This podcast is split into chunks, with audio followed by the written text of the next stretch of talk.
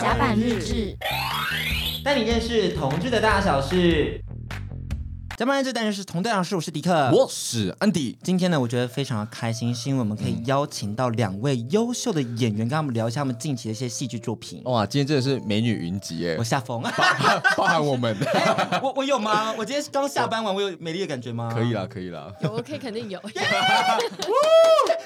为什么？谢谢温温。为什么逼来逼说这种话呢？我觉得可以多说一点。我没有被逼，我没有被逼。你你再多说几句好，我没有想到你们这么的年轻貌美。然后呢？再来再来。个性又这么的好，讲话这么的好笑，这么的优秀。哦。将来绝对会收看你们的节目。谢谢大家，今天节目就到这边了。不愧是金钟奖加持的主持人哟。这个好共。而且我刚才想说要学你们说哟，大家好，我是温真。算了啦，算了啦，没有关系。的来宾是小熊维尼。我们可以就走一个比较轻柔的步调，然后沉浸在这次的戏剧作品里面。因为这次他们带来的是《你的婚姻不是你的婚姻》的沙之书。嗯，这本呢不是这本这个影集，我觉得非常厉害的是，哇，简直可以说是渣之书。嗯，可以看到非常多厉害的面相哎，西西。你好，你好。你你怎么这么坏？我只是把大家心里面想要做的事情做出来而已。我坏了吗？他只是比较勇敢而已。哎，我觉得你那时候讲出那句台词的时候，我真的觉得好有勇气，好坏哦。对啊，好坏哦。因为你想要，你想要把就是你自己原本是加害者的角度变成被害者的角度，哎。对啊，每个人在婚姻里面，在关系里面，你角色很错综复杂嘛。有时候你可能会是被压迫的那个人，但是其实有有时候反过来，你也是你的情绪也是很压迫对方的。因为有有时候我们会听到朋友抱怨一件事情嘛，就是在关系里面觉得，我觉得他总是怎样怎样对我，然后我觉得我最委屈，然后有时候就很想要帮他开一瓶酒，然后。先灌醉自己，就觉得哇，真的不能总是觉得自己是受害者，哎，真的可以要可以思考一下。当然，受害的感觉大家都有，也希望被同理。可是，如果真的想解决问题，嗯、可能可以从多方面的角度去切入，或者是先让他觉得他自己也有问题。那这时候就变成两边都有错，然后还可以静下来好好聊一下，到底是发生了什么事。是，就是你常用的方法。直接说出来，他真的很擅长这招哦。我想先听一下你的心得，因为我那时候看完我就知道说安迪一定会非常懂这整个错综复杂的剧情。你要跟大家简单介绍。安迪他站在哪一个角色的立场？加害者。哦，我完全就 是我没有站在加害者，他完全就是一个幼杰，是吗？我是，我觉得大家都有苦衷。谢谢，谢谢。是不是？只是有时候因为大家动弹不得的时候，你不能第一个谴责那个去做出选择的人啊，总是要有一个人破局嘛。没错，不然大家深陷其中就会窒息。其实我从来没有觉得就是幼姐是渣的，嗯、对，因为其实，在过程中你会觉得关系一定是有一个人先做了改变，但不代表他就是那个真的出问题的人。嗯，对，谢谢，完全同意。你你真的这样觉得吗？我真的这样觉得，我真的这样觉得。迪克，你要不要先快速的 rough 的介绍一下这出剧他们两个人之间的错综的关系？有，刚刚我在就是情绪激动前，我有脑袋想到一下，好像要先简单科普一下这个《沙之术》里面到底讲些什么内容。OK，我们现在来听一下一段音档。你的婚姻不是你的婚姻，是公式延续影集《你的孩子不是你的孩子》的轻科幻概念作品。这一次聚焦在婚姻关系，全系列总共五集，每一个都是独立的故事。《沙之书》由徐丽文执导，邀请到林予晞、温贞菱与瑞玛席丹主演。剧情描述：梦幻七七组合，轩轩、温贞菱饰演。与佑杰、林予晞饰演。原本他们一家三口过着幸福快乐的日子，但某天佑杰竟然与初恋对象瑞玛席丹饰演相遇，而这段相遇竟然被现今最新科技准确预告。究竟这是外遇的借口，还是真的命中注定？究竟轩轩与佑杰的情感关系又该如何走下去？一月七号，公视主频道首播，一次连播两集。后来由 OTT 平台 Friday 影音、My Video、公视 Plus、Line TV、Netflix、中华电信 MOD、哈密 Video 跟播。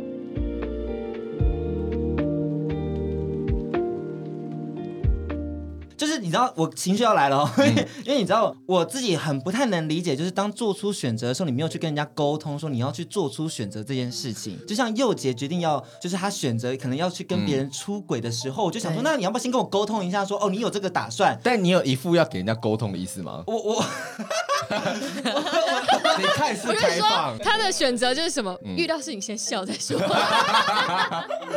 我我会笑完之后想说，真的吗？真的，我还真的没有给你机机会沟通，抱歉。对啊，而且我还先打电话说，你自己要先想清楚哦，嗯、你想清楚后再跟我说哦。然后他做出一样的决定之后，我就会更生气，说你为什么会做这个决定？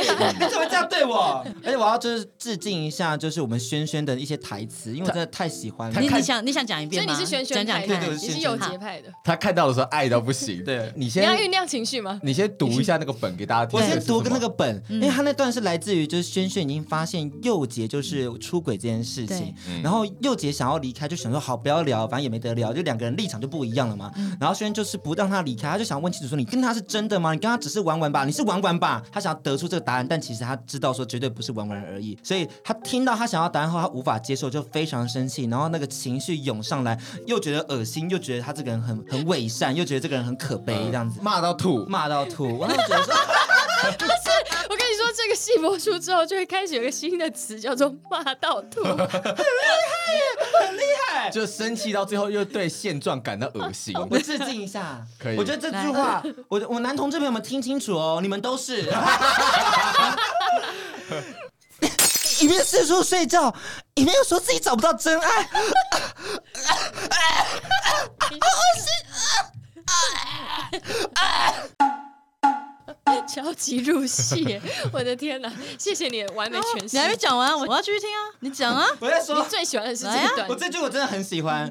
你去找一个灵魂伴侣来践踏别人的灵魂，好恶心，好恶心！然后别说。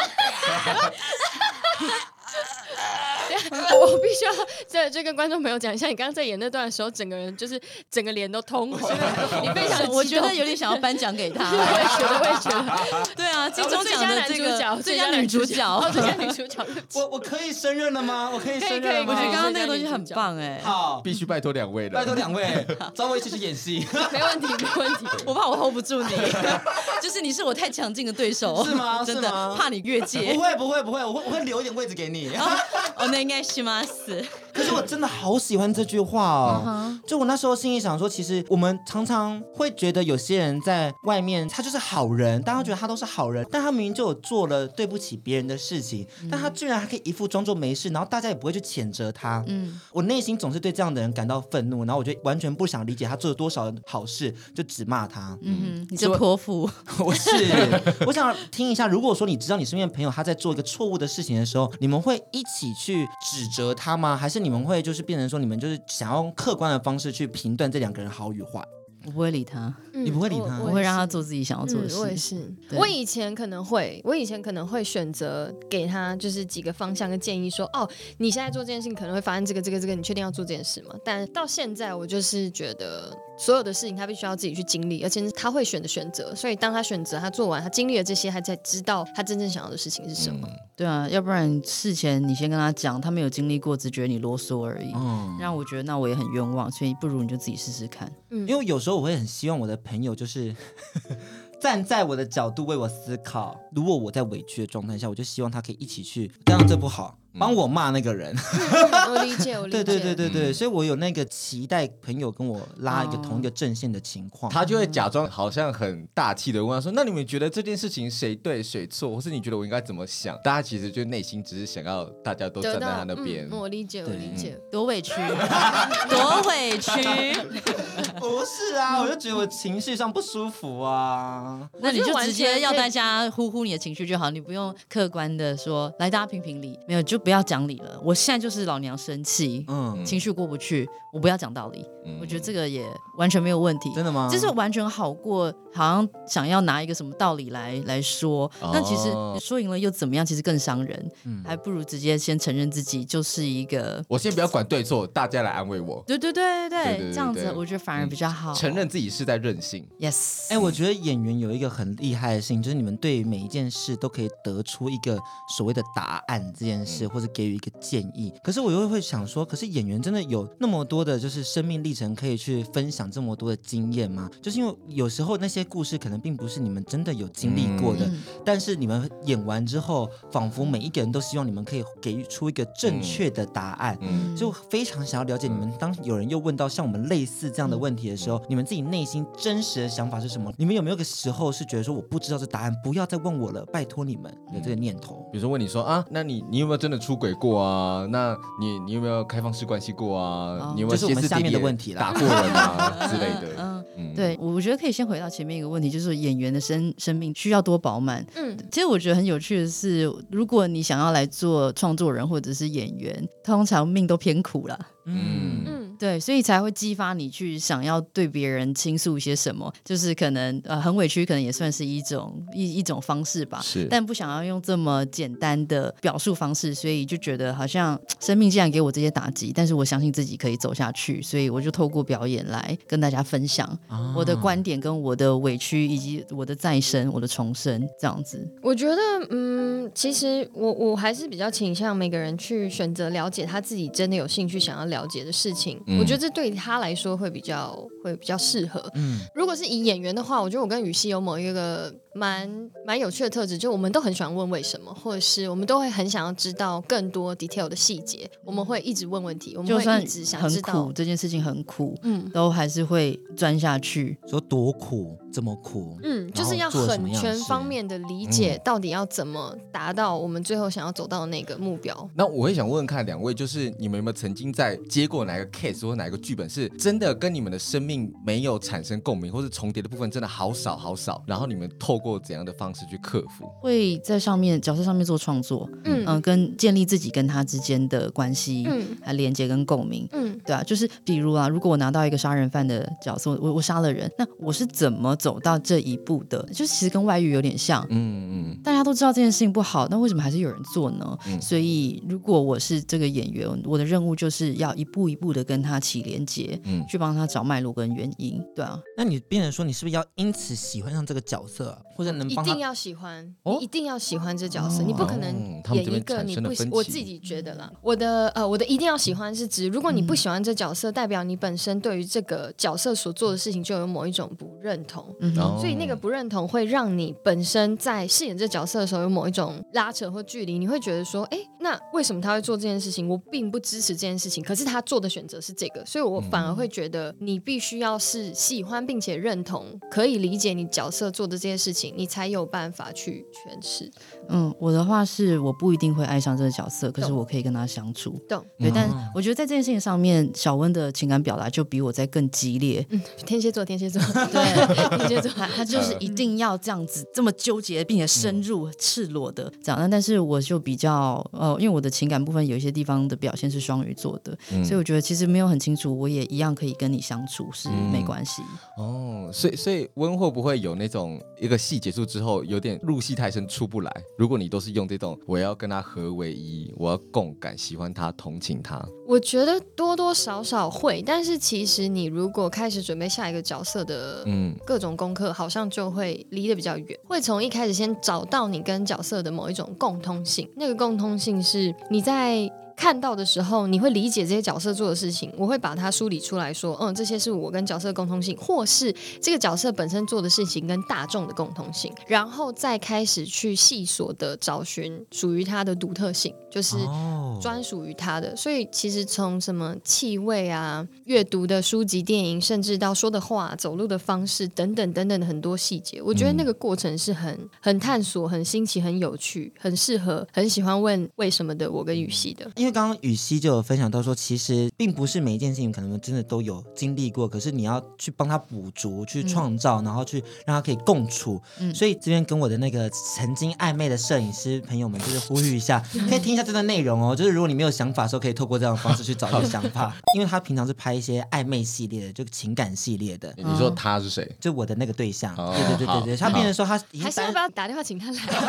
我想把书拿给你们看，存在感非常强。我想知道他什么星座哎。他是他是天秤座哦，天生就暧昧体质哎，对对对对，他是暧昧系摄影师，对对对对对对，很适合。然后你看一下，好，我看一下多暧昧，看一下多暧昧。但是有一些，因为他是拍男体类的，所以会有一些裸体部分，就是大家可以去斟酌一下。不是说好暧昧吗？怎么会裸出来呢？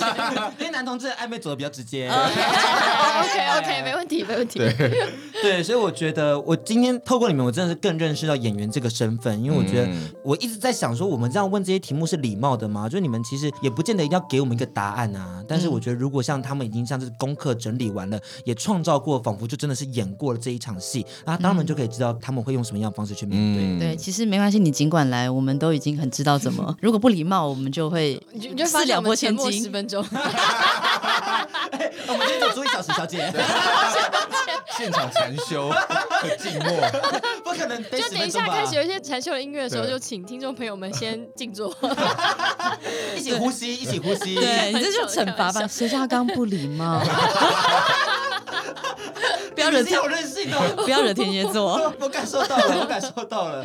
那我们要继续问一些比较剧中的东西喽，因为我觉得针对剧中，我自己也有很多的一些问题，例如说像出轨这件事情，好了，就是究竟要怎么样说才是对的？就当你今天情绪上，你已经真的选择要跟把郎啊，已经要跑了，那这时候就是已经在对峙的情况下，好像怎么说都不对耶。是啊，因为我前几天在，又是不好意思，我的故事。OK，我在一零一喝咖啡的时候，旁边就有一对在准备要分。分手，然后他就说：“你那个孩子都不是我的什么的。”然后，好精彩哦！你你怎么你的人生？我吓到哎！我跟我主管在开会，他有说他非常喜欢吸引一些就是很歇斯底里的事情。对对，所以我那时候竖起耳朵开始听，他就说：“你的孩子都不是我的了，然后你还给我戴一个这么大绿帽啊！你要我怎么办啊？我现在也就跟你好好的坐下来聊了，那你到底要我怎么样解决吗？”后面那个小王就来了。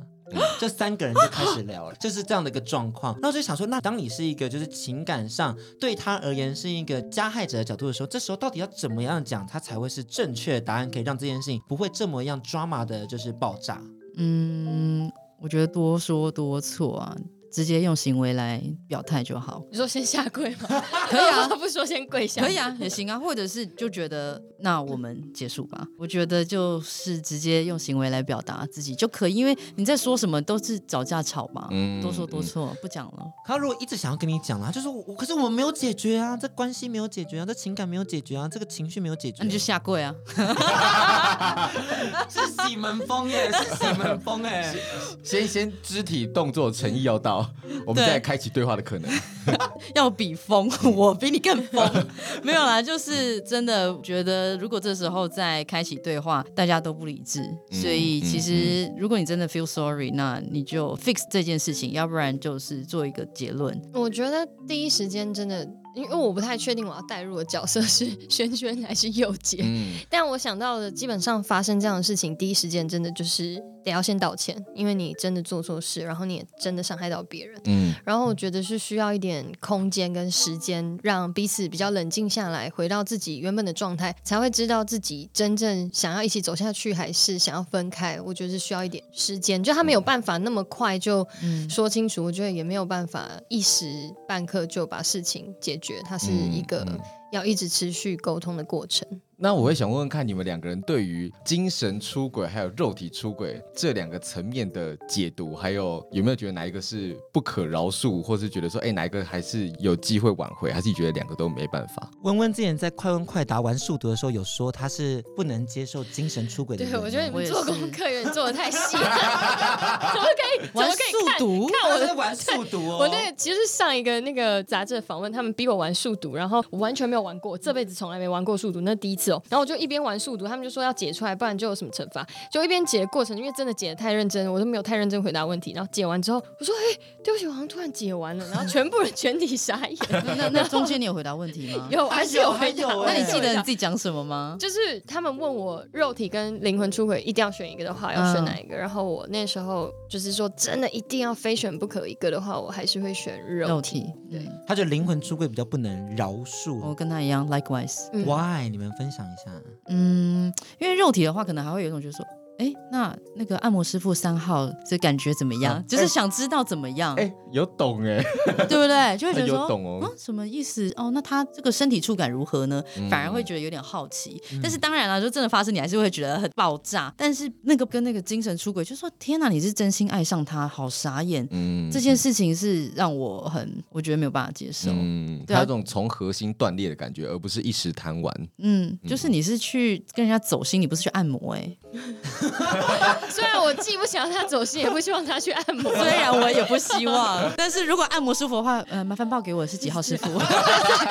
如果你这么喜欢去按的话，让我也去按一下。一起按一下。那我问一下，你们是就是呃。哈，我只在想说，对不起，因为太想要知道你哈什么，你要受不了有按摩师傅按的比你好，是不是？按摩师傅按的比我好是有点困难哦，我很会按哦。好，各位暧昧对象，按摩类的。我以前是有卖过的哟。这里是哪里啦？这里是哪里？这是广播节目。就是很开心来到这里。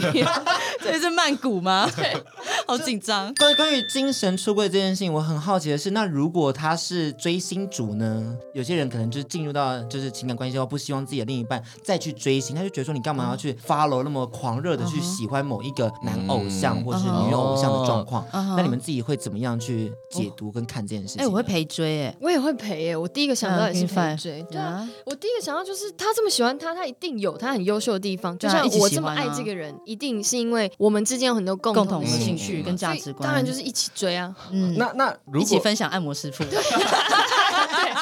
可是如果另外一半他爱的偶像，如果说他是比如说日本、韩国的很远的或者欧美的，那就算了。可是如果说也是是另外一个女明星呢？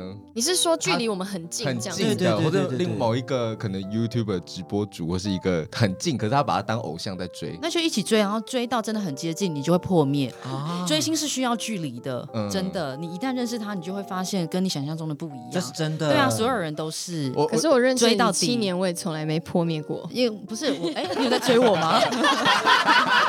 不可能这样子告白吧？不可能的，都是爱，好难听哦。媒体朋友下标下标，真的假回答，真是爱。我觉得他在帮我们找新闻点啦，他希望我们这个节目被媒体播报了。谢谢温，谢谢谢谢，爱七年爱七年。你们天哪！那我问一个问题，出柜这件事情，我有想要继续问的，因为刚刚是说肉体出柜可以勉强接受，肉体出轨出轨，肉体出轨是什么？出轨还出轨？不好意思，肉体出轨这题分不清楚那个重音。肉体出轨这件事情好了，就是因为有时候我们说 OK，maybe 如果他肉体出轨一次，我们接受了，可是你相信只有出轨一次吗？他会不会就是变成一个常态性的惯犯，然后不断的你只能去容忍这件事情？因为这也是剧中的一个灵魂提问，对，他就在问对方，但实际上也是在问大家，就说如果你可以出轨一次，你可以吗？那你会选择跟谁？嗯，先请我们的就是当事人佑杰是雨熙跟大家分享一下。OK，千万不要觉得自己多纯真或多纯洁，就是人性是有弱点的啦。我觉得要相信一个很低的底线，就是人都会想做坏事。如果先这样想的话，你就有办法去防备自己。嗯、对，千万不要觉得自己一定可以忠贞不二。就是当你这样想的时候，你就会让命运有机可乘，哦、你的欲望就会追着你不放。哦，所以就是有点像七年之痒那种感觉吗？对，所以我觉得从第一年就可以开始老实回答。如果谁来找我，我真的 hold 不住，先说哦，谁？ding, ding, ding.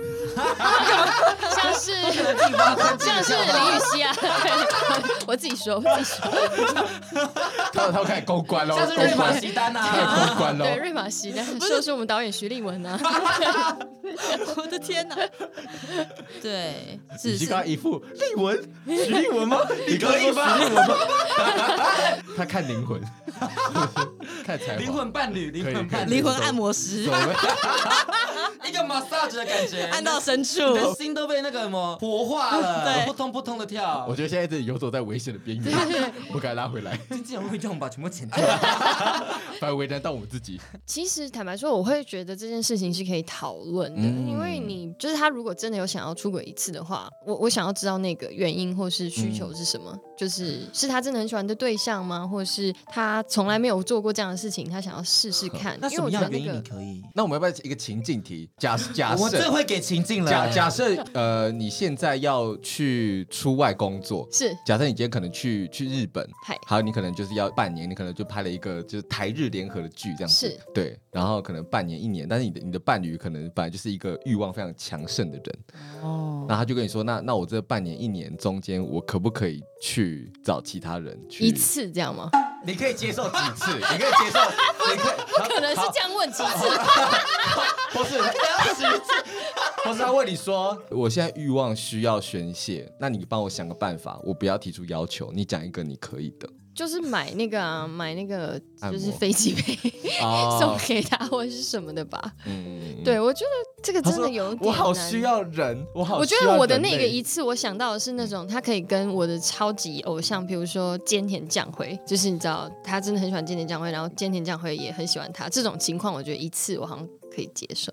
等等一下，你你的对象为什么是跟男生？就是如果说，啊，就是如果你我现在是的话，在哦，我们在这个佑姐跟对。对轩轩，OK，我想说怎么会变成男男？是因为也很好啊，也很好啊，对，也不行，我们开放多元，有我们都可以为什么你帮他安排一个男性？我 吓一跳。男生也可以有男偶像啊，哎，你知道他可以跟双性恋在一起啊，很 OK 吧？我想说这节奏好快，我有点跟不上哎。而且你知道很多直男，他心里会想说：“哎，你男同志不要嘟我后面，不要嘟我后面哦。”他内心有个想要被嘟后面的渴望。哦，有可能。通常欲拒还迎。等一下，我我觉得你有点歪，这个嘴上说不要，但什么身体的诚实。傲娇傲娇。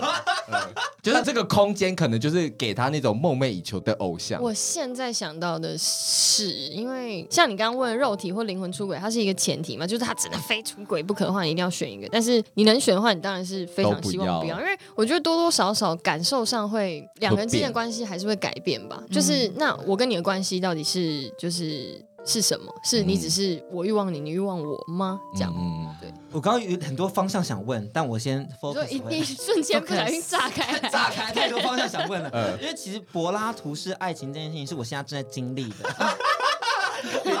不是，你真的是又透露自己又是刚刚那个暧昧的那个金牛座，另外一个，另外一个，好多线呢，Oh my god！这柏拉图式爱情这件事情，其实我内心一直在想说它的可行性，因为其实像现在我们圈内也有一个叫做无性恋的一群朋友们，他们可能自己是没有想要接受性行为的，或他只能就是配合另一半去就接受性行为这件事情。但对于我而言，我是完完全就是如果没有性爱，我就完全没办法接受的人。是，清楚明白，清楚明白。对，那柏拉图式的爱情在你们的生命历程中是可以被讨论的吗？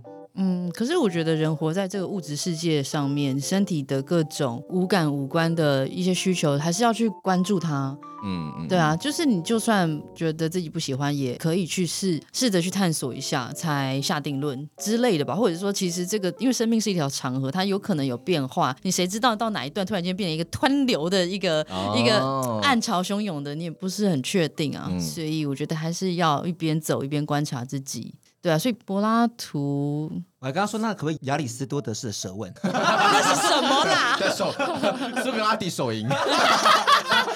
就今天换一下，对，柏拉图差不多了吧？差不多了，今天可以换一下，可以放过柏拉图了。柏拉图式的爱情感觉有时候太抽象了，我可不可以换一点？换换一下你师傅出来可不可以？苏格拉底手淫。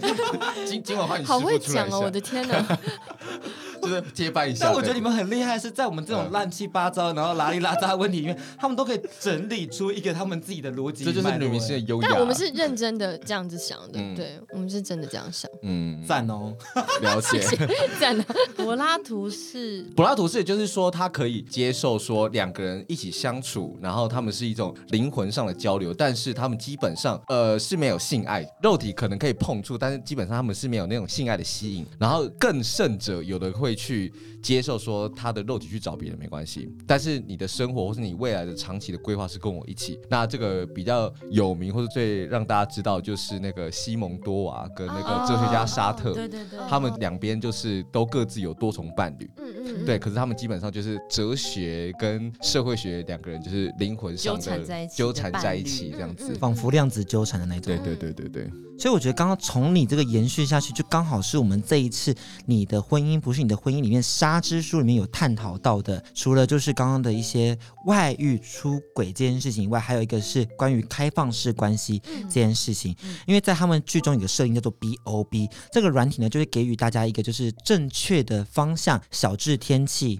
中至命运，大至可能你的人生方向等等的。那在他们发生的就是出轨的这个事情之后呢，BOB 竟然建议。我们的轩轩就是就是温温饰演那个角色说，要不要尝试看看是不是有三个人的可能性？嗯、所以他们三个人就透过攀岩这件事情去隐喻了三个人在尝试在一起，嗯、应该是隐喻吧？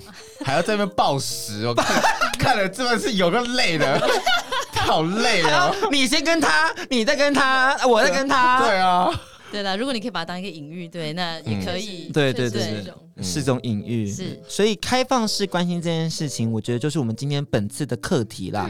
我觉得不得不说，女明星聊开放式关系，让我让我有点 turn me on。开心是不是？有点开心啊，很少听到女明星聊开放式关系这件事。对，是。那我们就来听听看你们的看法了。你们一开始怎么样解读那一段就是三人暴食的部分，然后怎么样看待开放式关系呢？就看到这个剧本的时候。我只有觉得怕而已，因为我是自己先伸出一只手的人嘛。嗯、但是老婆自己提说，那我们试试看三人行啊。嗯，那我就想说，好吧，三人行必有我师焉啊，所以就试试看哦。那而且也也不是我提议的啊。嗯，那你提议就，反正你是被动的哎，你是被动的要去尝试看看这个三人行的部分。我是，我是被动的，对，嗯嗯，是是，在在那一次是，是被动吗？我觉得他只是不说而已，就大家一起相处嘛，开心就好、啊。但他就是很像把那个野兽逼到了悬崖边，他如果要逃跑，就是往下跳啊，然后就说：“哦，这是你自己跳的哦，这就不是我逼你跳的。”不可能把《沙之书》里面的情境又放进来了吧？的确蛮像的。对，那我们现在就来问，我觉得对于开放式关系可能会遇到的几个问题喽。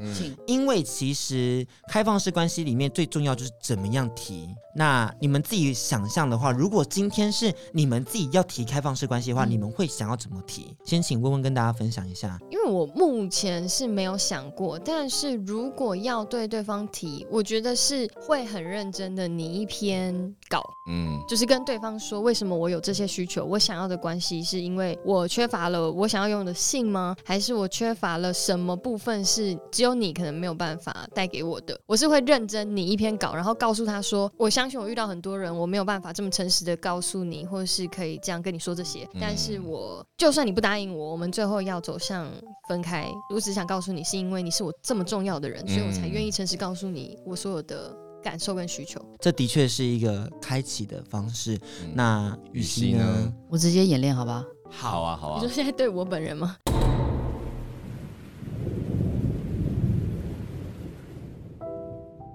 哎、欸、，baby，嗯，不是，baby，我真的很爱你。你觉得跟我相处开心吗？开心。我我也觉得很开心，每一天都很幸福，也很满足。哎，那我问你哦，你想不想要再多养一只猫咪？猫咪想养。那我们去看看这只猫好不好？好啊，好，走。对，去见那个开放式关系。我不要，他不是吗？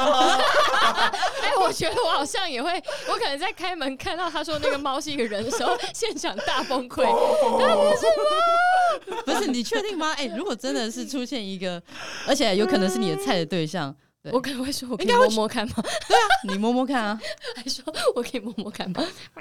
吗？听听起来很危险，我觉得很危险。我觉得，可是我必须要说，我在饰演轩轩的过程中，我有感受到一个很强烈的情感，就是因为你真的太爱佑杰了，就是你会觉得他会爱上的那一个对象，很有可能也是你会喜欢的对象。可是那感觉很复杂，因为这个对象他可能会影响到你觉得最重要的关系。可是你其实里面也有某个程度有呈现到，就是我觉得我这个角色是某个程度有。被阿 sa 吸引的，所以那个东西是很微妙的，就是你，你其实你爱的人，所爱的人，你也会能够爱他，而且能够做到这件事，能够放手，对于跟关系上面绝对一定只能怎样，或一定不能怎样，我觉得这才是对于一个人非常。有勇气，而且非常巨大的爱。所以，如果我一开始就是牵着你的手，我我先第一眼我看到他，认出是阿 sa 我的初恋情人。然后我那天没有对他出手，可是我是手刀跑过去跟你说，baby baby，我今天遇到那个初恋情人了，我好傻眼，他还是一样好漂亮哦，你陪我再去看他一眼。我们再手刀一起跑回去咖啡厅，然后你看，你觉得他是不是太美了？对啊，他泡那个咖啡，我好想喝。baby，你去帮我跟他讲。来自非洲那个，来自非洲那个也香，这种说不定是一个不错的开启吧。就是你不要一开始就隐瞒别人，因为开放式关系它也是，它还是一种关系，关系就是要说好的，对对，对，所以你要一开始就邀请自己另一半去做这一件事情，嗯、他在一开始就被邀请啦，嗯、这就是尊重。嗯，沙之书里面有谈到两个很重要的地方，是关于说爱情的形式究竟要用什么样的方式才是最完整的。其其实在里面有透过各种解读与询问去探讨这个问题。第一个就是关于说诚实这件事情，要怎么样诚实？对，才一开始就诚实，我觉得这是尊重，这才是爱情的本质。就是毕竟我们都是个个体，个体个体之间要结合，就是要透过彼此都能敞开心胸，讲出自己想讲的话，那大家才能让这关系变得完整。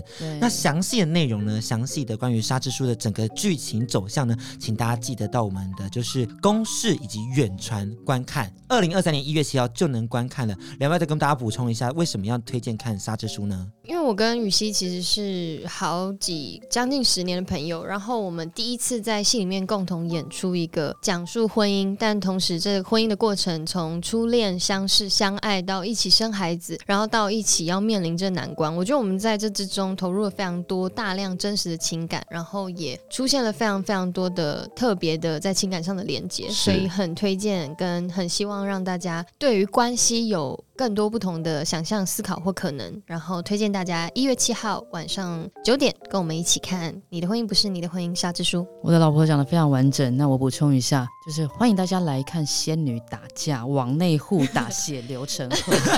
你讲的很，你讲的很像 C Plus Talk Show。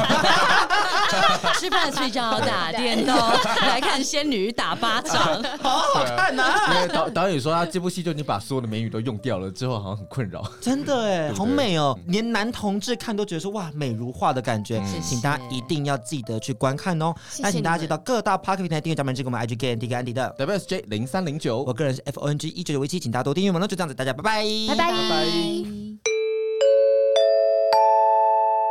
广告时间，不可能只卖好蛋糕吧？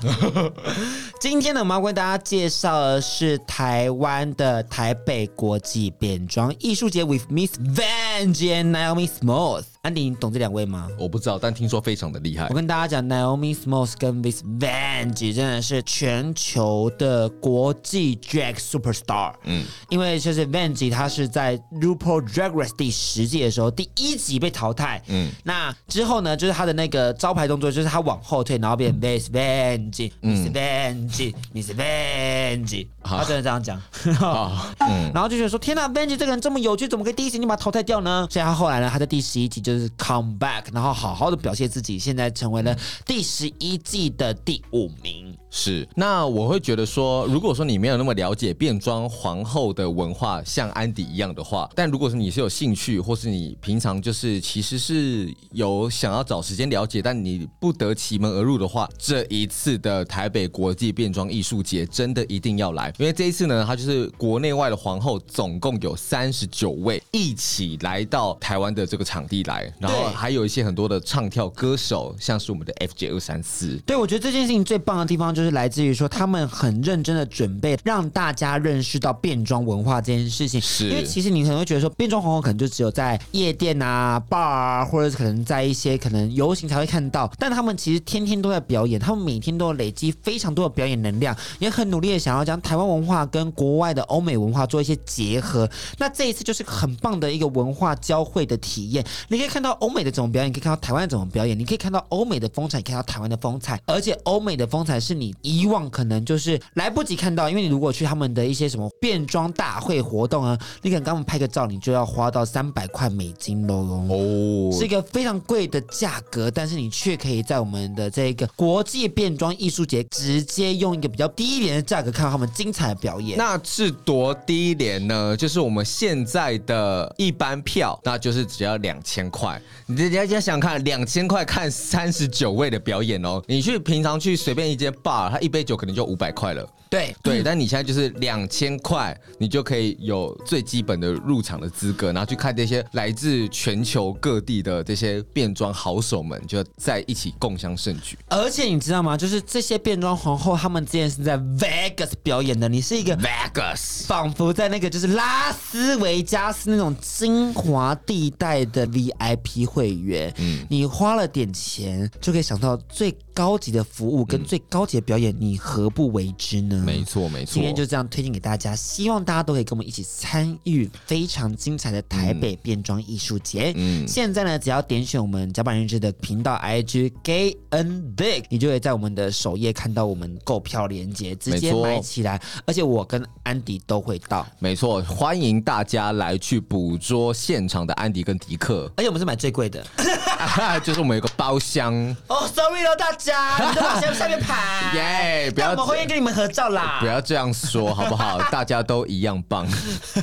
你好像没有这么觉得。